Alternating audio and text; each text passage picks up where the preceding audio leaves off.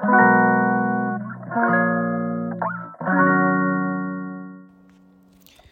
んにちは松田祐介です。妊娠や出産に関わる麻酔酸化麻酔を専門にする麻酔会をやっています。麻酔科医の思考回路では診療や研究そして学会活動などを通じて学んだり考えたりしたことを発信していきます。さて本日のテーマですけれども若手の起用というところでちょっとお話しさせていただきたいと思います。まあ、とはいえですね私も42なのでこれが若手なのかどうなのかっていうとですねちょっと微妙なラインなんですけれどもあの我々医者の業界はですね平均年齢がなんと50歳。で開業医を含めると平均年齢60歳という業界なので一応42歳といってもですね平均より下というまだ若いという扱いを受けるんですけどもあのー、私がどうのこうのって話じゃなくて今私が若い先生をあの起用する時とかあのそういった時にどうしてるのかっていうお話をしようと思います。あの私自身はですね大体もう30ちょっと過ぎぐらいからですか31か2ぐらいから結構学会とかのシンポジウムとかでお話しさせていただく機会が多かったんですね。というのもその当時酸化麻酔やってた先生ってすごく少ない上に30ぐらいだからその麻酔科でいうと専門医を取ったぐらいで酸化麻酔を私やりますっていうふうに手を挙げたのがまあ僕の同級生で23人日本全国でいるぐらいなんですね。でその当時はやっぱり酸化麻酔そのものをそんなにまあメジャーじゃなサブスペシャリティでもなかったし、まあ、ちょっと変わった人たちがやってるよねっていうようなニュアンスだったのでまあなかなかこう学会とかでもですね企画を立てても若い先生を起用したいっていうふうなことがあってもなかなかこうそれで白羽の矢を立つ相手がいなかった、まあ、選択肢が少なかったので、まあ、それでたまたままあうちの上司はその酸化麻酔の中では非常に有名な先生なのもあって、まあ、そこにいる松田なら大丈夫だろうということで、まあ、結構プスプスとですね白羽の矢が立って、まあ、講演の機会とかをいただくことが多かったんですけれども今はですね結構酸化麻酔をサブスペシャリティでやりたいとか、まあ、そういう若手の先生がたくさんいらっしゃるんですね。そうなってくるとまあ世の中いろんな、まあ、学会とかもそうなんですけども若手をどういうふうに起用するのかっていうのをしっかりその医療とはもうかけ離れたところで考えなきゃいけないと思うようになってきて結構ですね最近読んだ本の中で一番役に立ったのがあの裁判エージェント式人が育つ抜擢メソッドって書いて若手育成の教科書っていうのを読んだんですね。でこれがですねあの曽山哲人さんという、まあ、裁判エージェントのずっと人事されてるあの方の本なんですけども非常によく書かれていて何が一番、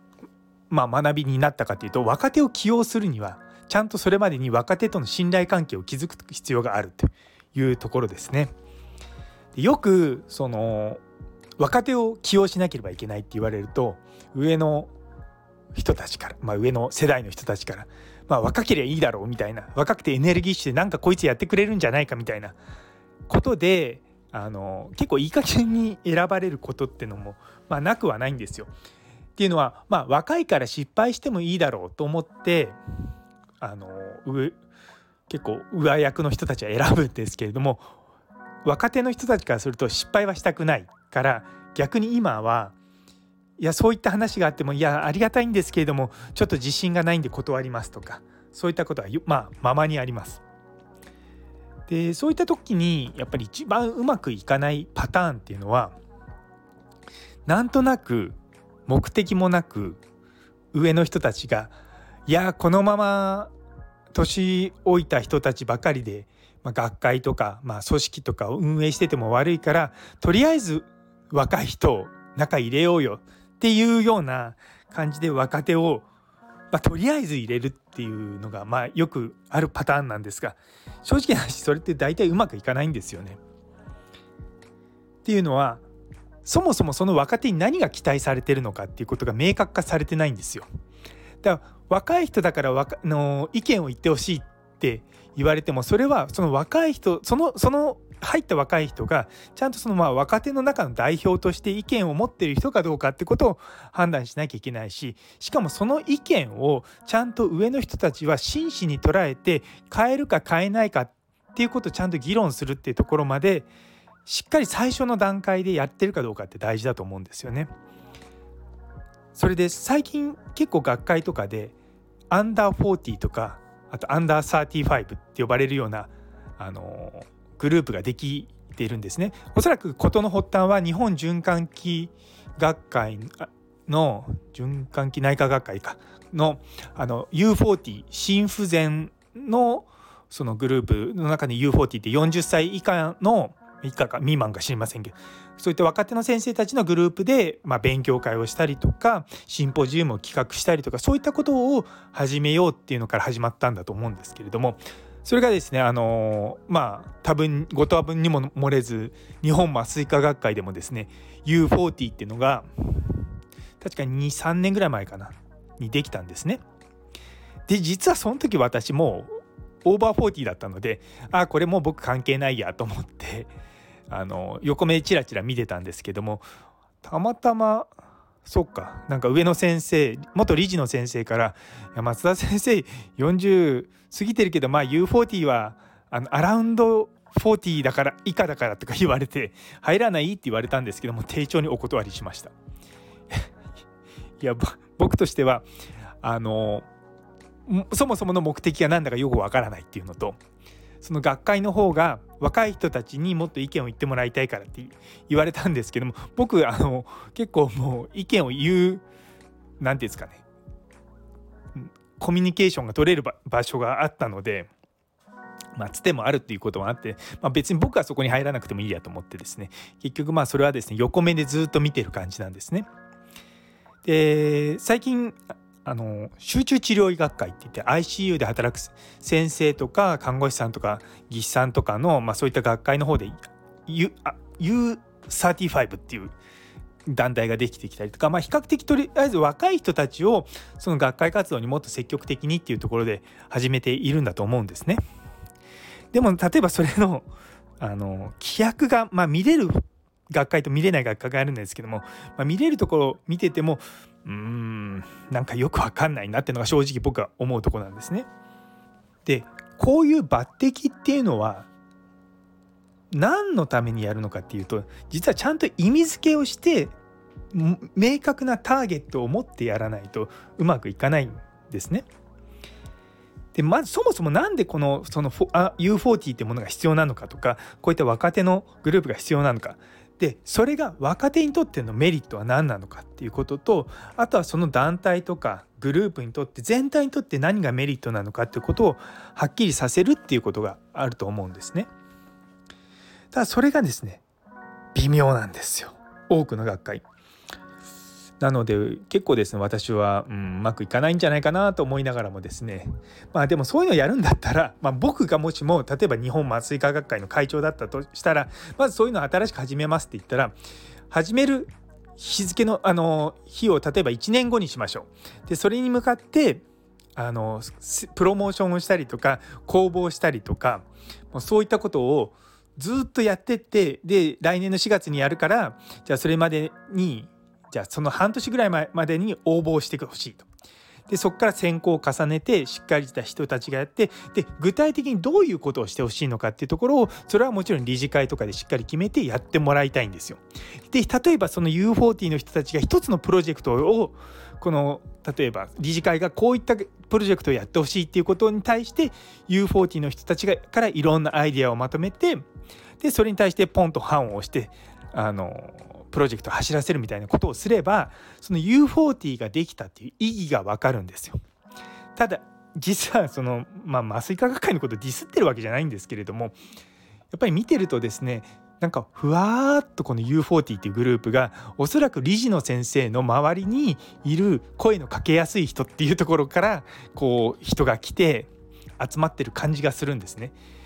いやもったいないと思うんですよね。やっぱりここはしっかり公募っていう公共的なものを使っ公共性が保たれるようなことをしてでちゃんと審査をしてちゃんとそういったものをやってあのー、情報発信をしていくとかそういったこと大事だと思うんですよね。ちなみにですねあの僕日本酸化麻酔学会の、まあ、広報委員長を今やってるんですけどもその前あのツイッター部っていうのを立ち上げたんですね。っていうのは学会の方でツイッターの運用をするっていうのが、まあ、流行ってきたって言い方変ですけどももうそれが海外の酸化麻酔の学会でも出てきたのは自分自身知ってたしやはりそういったものがすごく有益だってことが分かっていたのでやはりこれは日本でもやりたいと。なのでそれに対してま理事の先生を説得したりとかでたんですね。でその中で僕はまずやったのは公募したいとそのツイッターの部員は公募にしたいでなぜならばそういったものまあツイッターなので、まあ、いろんな情報を集める中でやはりこの人っていうふうに変に指名するよりも公募でいろんなところからあのやりたい人はまず集めてみてそこから組み立てていこうっていうふうに考えたんですよ。で幸いですね、まあ、そのチーム今67名ぐらいいて、まあ、ちょっとメンバーの入れ替わりはあったんですけどももうかれこれ2年ぐらい一応機能してるんですね。でまあ私自身がまリーダーシップを取ってるのもあって結構私が主導で「じゃあ今度これやります」とか「あれやります」って言うとみんな「はい」って言ってあの、まあ、皆さんやっぱり仕事もあるので私もないわけじゃないんですが、あの、なかなかこう企画をしたりとかがまあねできなかったりとかすることもあるんですけどそれは全然いいんですよ。あくまでまチームの中でみんなでやっていってで例えば学会の前のあのカウントダウンとかそういったイベントを盛り上げるとか学会中の撮影をしたりとかそれをツイートするとかそういったことを通じてそのツイッターでま学びを深めていくっていうことをやっていくっていうところのまあ、そういった目的があるわけですよ。その目的のために、まあの今回結局集まった人たちは比較的若い先生が多かったんですけどもまああのやはりですねそういう抜擢みたいなことをする時はちゃんと明確な目標が必要だと特に若手を抜擢する時にじゃあそれをやることでその若い人たちに何がメリットなのかってことをしっかり考えてやっていかないともうあの 僕ごめんなさい結構言葉悪いんであの何度も言わないんですけどあのちょっとお年寄りの先生たちの、まあ、自己満足で終わっちゃうみたいな感じだと思うんですよね。なんでその辺りをですねしっかり考えた上でちゃんとプロジェクトを進めるっていうことは僕はすごく大事だと思うんですよね。一方で結構上の先生からまあこれやってとかこれをやろうっていう形で進めていくこともまあだから時には若干強制的に何かしなきゃいけないことっていうのもあると思うんですよ。まあそれ一つが例えば勉強会の準備とかなんですけれどもあのうちの課では月に大体2回ぐらい勉強会をオンラインでやってるんですね。今日もまあちょっとそれが終わったんですけどもそれの発表は基本的にはフェローとかその専門医を取ったぐらいの先生とかあとはレジデントの若い先生とかに発表してもらうんですね。でやっぱり勉強するして発表すると一番勉強になるのって実際その発表した人なんですよ。それは私自身もそういった経験があるのでそういうふうに深く学びをすることをまあある意味経験できるチャンスではあるのでそういったものが若い人若若手の人たちがま理解してほしいっていうところなんですね。それがまず一つの目的であってかつあの全体としては知識が深まるそしてもう一つはあの今何がトピックなのかっていう、まあ、そのトピック自体は私が選ぶので、まあ、そういったことを若い人たちも、まあ、含めて知ることができるっていうところのの、まあ、複数のメリットがあるっていうものなんですね。でその中であの最初の時は僕がちゃんとフェローを指導してたんですけども今はそのフェローがレジデントを指導するようにその屋根瓦式にしているんですよ。でそういうふうにすることによって教える難しさっていうことをフェローがまた学ぶことができるんですね。でそれはもあのどうしても、まあ、科の中の会なの勉強会なので、まあ、うまくいかなくたって大丈夫って言い方変ですけども、まあ、大体うまくいくんですけどもあの、まあ、大丈夫だよって話はしながら、まあ、あの気兼ねなくやれば大あの心配しないでとは言ってるしで一応 YouTube ので動画も配信してるんですけれどもそちらの方も以前はですねあの全部あの配信してたんですけどやっぱりディスカッションの部分があの YouTube で公開されるのはちょっと嫌だっていう意見があったのでちょっとそこはですね切って今はあの講義の部分だけにしてるんですけれどね。やっぱそういったのを見る中で若い先生たちにどういうものを作ればいいのか分かりませんって言われた時にいや前の動画ここにあるから YouTube にあるからこれ見てよ。隙間時間に見て、まあ、こういうものを自分のテーマの中でやればいいんだよもちろんその中でクオリティ高いものもあれば低いものもあるようになってるんですね。だからっていうのは私がそこまでその高いクオリティのものだけを求めてなくてその何て言うんですかねこうまあなそのクオリティもダイバーシティな感じにやりたかったんですよ。あまりこうハイレベルのものだけやると最初の段階で「えこんなのできないよ」って言われちゃうのがすごく困るので。あの結構ですね凸凹なんですけどもでも結構個人的にはよくみんなしっかり調べててよくできてるなとは思うんですけどもやっぱりそういうのをですねこう若手を抜擢する時にこういうものを自分のできる範囲でやってみてっていうところからやってってでもちろん発表前に私がスライドチェックとかするとこここうした方がいいよとかこうここうした方がいいよとかこういうの足したらとか、まあ、もちろんそういったのはちょいちょい、まあ、手こ入れはするんですけども基本的にはあの元の講師はそのレジデントの先生とかフェローの先生にもまあ任せるっていうような形でやってるんですね。で本当に具体的にこうこうこういうことをまず知ってもらいたいんだってゴールをまず見せてでそのためにまあ僕だったらこういうことを言うと思うとかで別にそれを採用しても採用しなくても全然構わないけれども、まあ、例えばこういうことを言ってるのはこういう論文があってっていうところをですね結構細かく言ってあげたりとかしてるんですね。なので若い先生とか、まあ、若い人たちをこう抜擢する。それはもちろん若手を育成するっていうことでも必要なんですけどもそこにはちゃんと道筋を明確にしてあげる。っていうことが僕は大事だと思うんですよ。ね、なかなかですね。そういうふうに思って若手を抜擢する人たちが少ないのもちょっと問題なのかもしれないんですけど逆にでもそういうふうに抜擢された若手はさらに自分たちが成長した時にその下の若手をやはり道筋を立てて抜擢するっていうことを学んでくれると思うのでまあそれはいいんじゃないかなと個人的には思っております。というところで本日の放送はこれで終わりになります。最後まで聞いてくださって本当にありがとうございます。コメント、レター、いいねなどいただけましたらすごく励みになりますので、ぜひよろしくお願いいたします。またですね、Twitter の方もご紹介いただければ積極的にフォローいたします。なのでそちらもよろしくお願いいたします。それでは皆様の一日が素敵な一日でありますように。それではまた。